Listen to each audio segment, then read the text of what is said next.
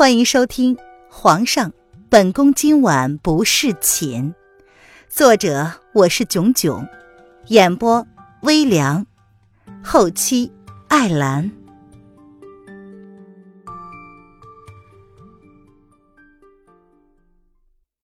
第二十七章，仁孝之女。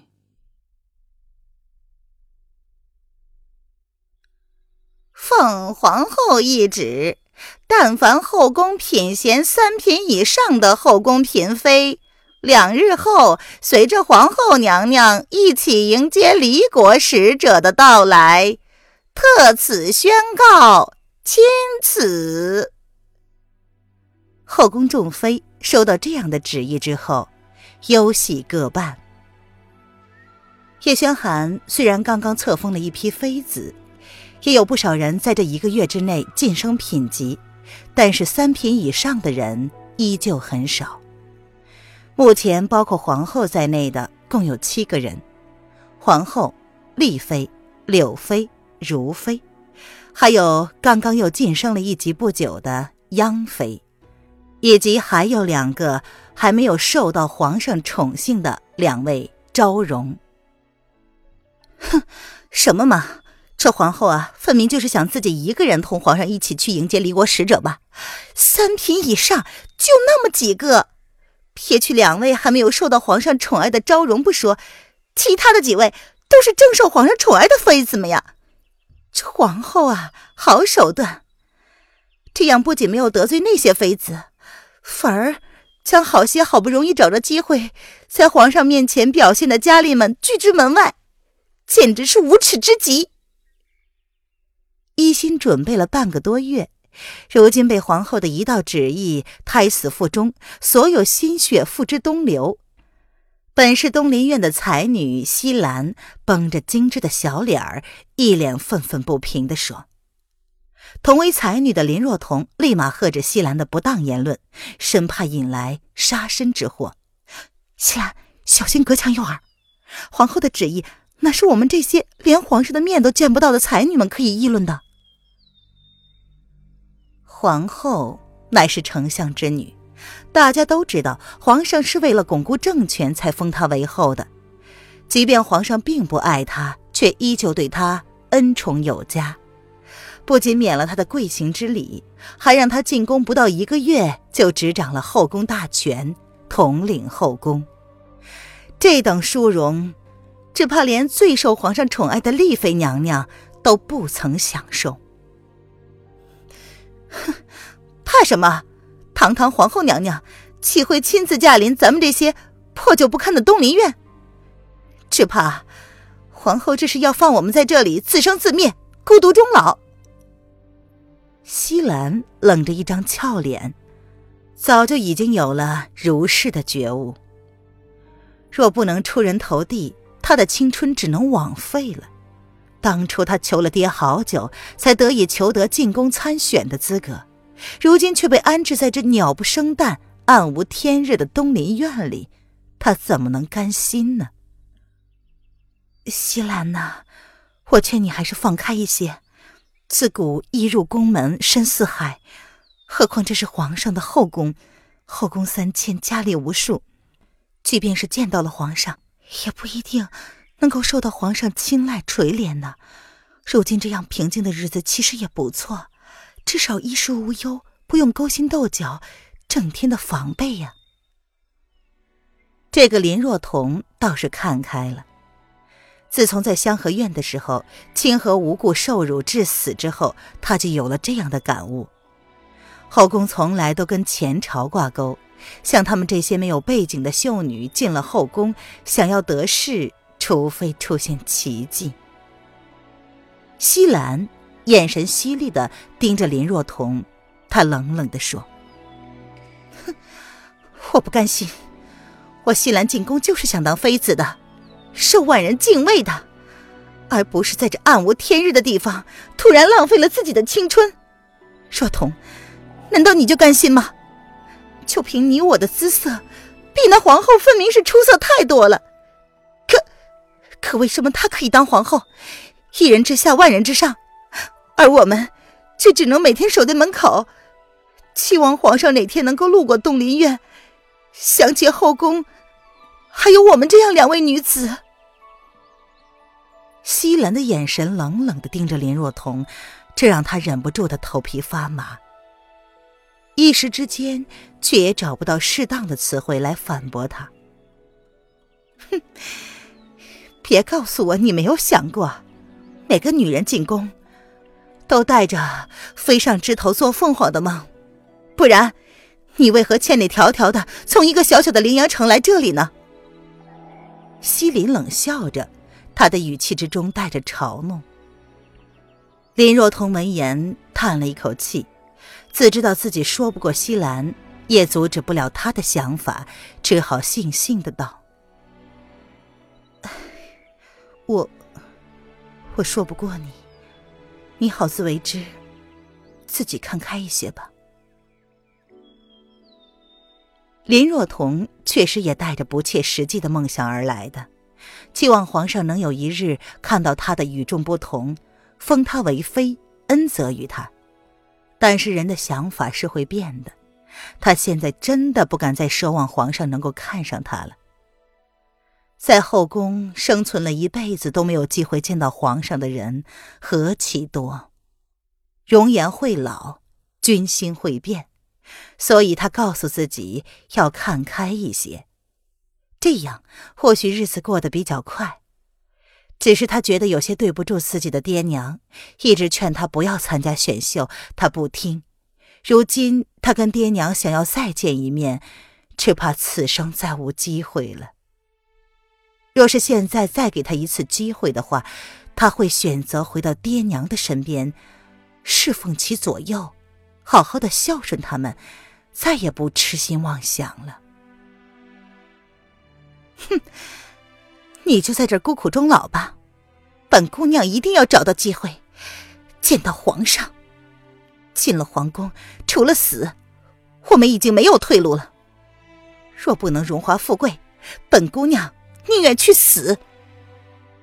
西兰十分不屑地瞟了林若彤一眼，原本以为这个女人能够跟她同仇敌忾，助她一臂之力，没想到她不过是个没有出息的窝囊废，贪生怕死之辈。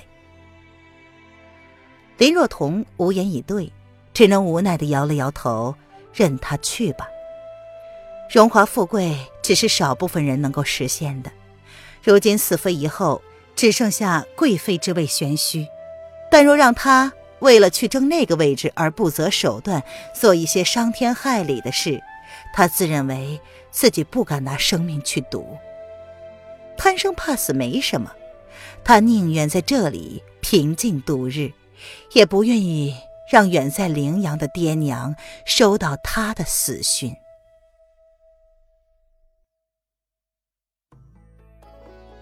您现在收听的是由微凉演播的《皇上，本宫今晚不侍寝》。更多微凉免费小说，请关注微凉微信公众号“微凉有爱”。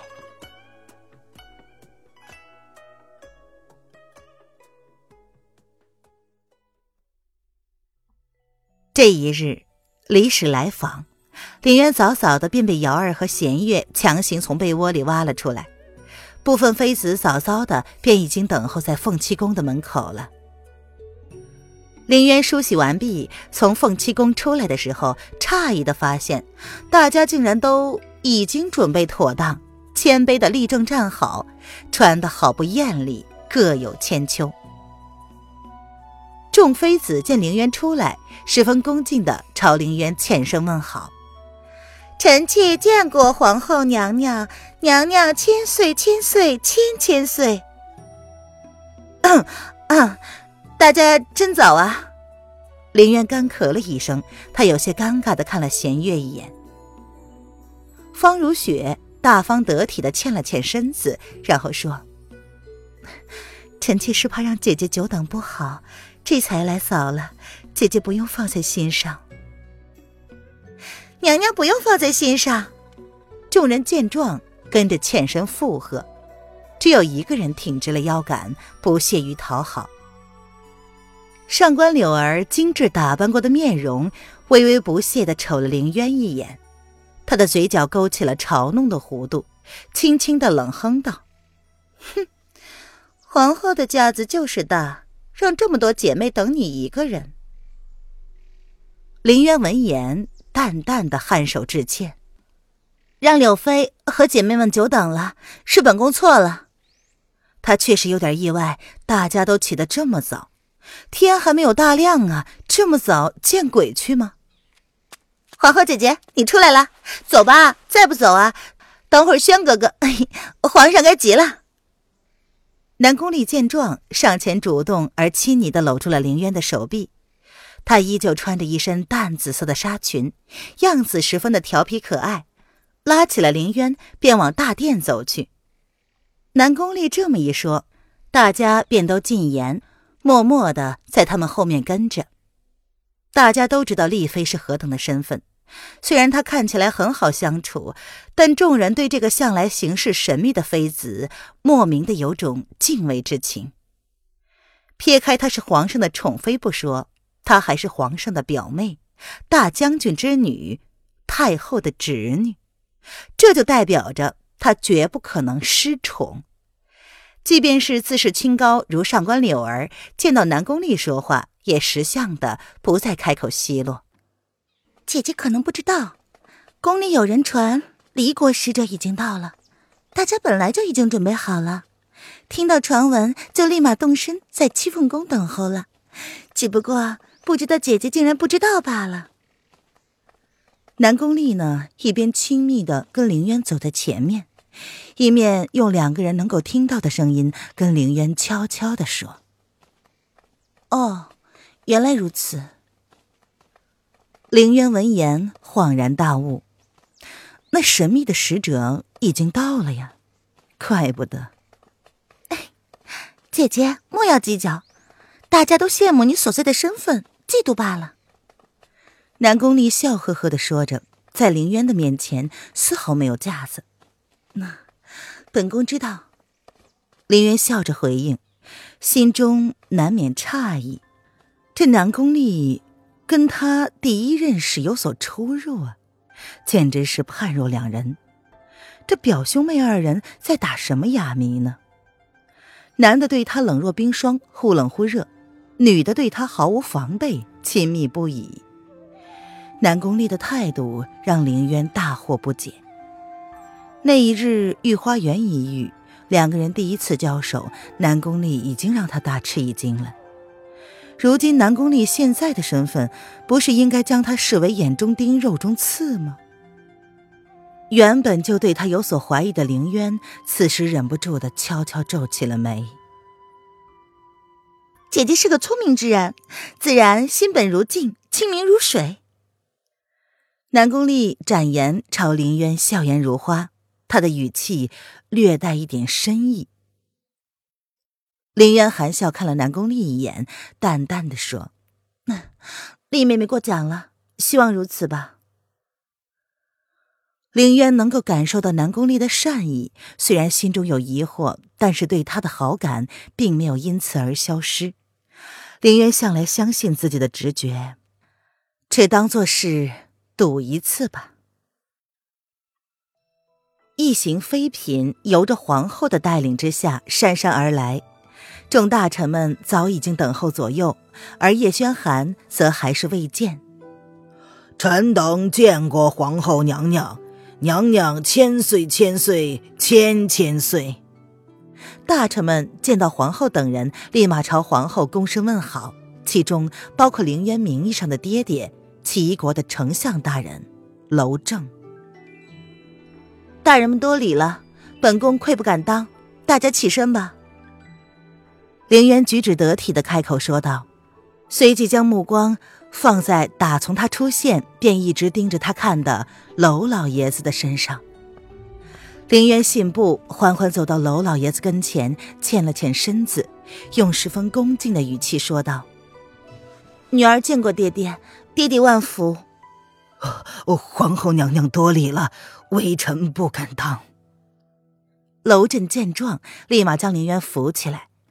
他神情复杂地看着凌渊，语气带着些许的生硬。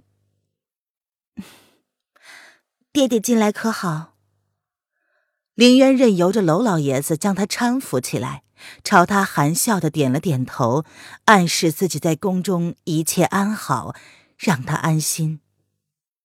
娄老爷子点了点头，语气依旧生硬：“微微臣很好，有劳娘娘挂心了。”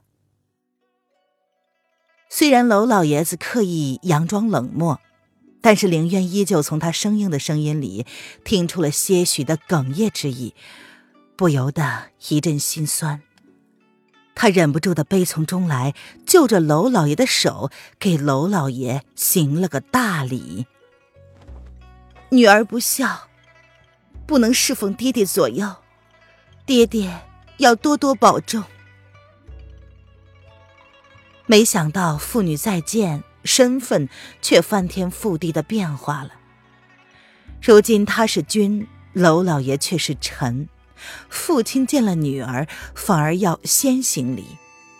凌渊再怎么铁石心肠，面对此景也不由得心酸难忍。凌渊没有忘记新婚之夜他失踪，娄老爷彻夜未眠地派了他所有的人力出门寻他，甚至为了他不惜去找风秦王。林渊知道，为了辟谣，这些年来娄老爷跟风亲王一直维持着亲疏的同僚之情，并没有什么往来。然而为了他，那是为了他呀。呃，皇后娘娘，这是折寿微臣了，微臣如何能承受得了如此大礼？娘娘，快快请起。娄正见状大吃一惊，连忙将林渊扶了起来。林渊红了眼眶：“爹爹！”这一声爹爹喊得真情实意，没有丝毫的敷衍，到底是因为什么？林渊自己也不懂。刚刚那一跪，他是心甘情愿的。这一刻，他确实将娄老爷当自己的父亲一般看待。娄老爷子见状，语气重新又松软了下来，他却依旧遵循着君臣的本分，没有开口如同往日一般唤他渊儿。唉，娘娘，你那一国之后，岂能对臣子行礼？今日离国使者到来，岂不是让人看了笑话吗？怎么会呢？百行孝为先，朕的皇后如此孝顺，想必七殿下不会笑话才是的。叶轩寒含笑欣慰的声音倏地从众人身后传了过来，而他的身后则是随着一位面容清俊、气质若翩翩谪仙的蓝衣男子。宣皇说的是，贵皇后乃仁孝之女，在下定然十分佩服。淡然而不含半分起伏的声音随着叶轩寒之后响起，凌渊闻声回头，清澈的眸子在望入那一双绝世无尘的眼睛之后，忍不住非常失礼的愣愣的望着人家。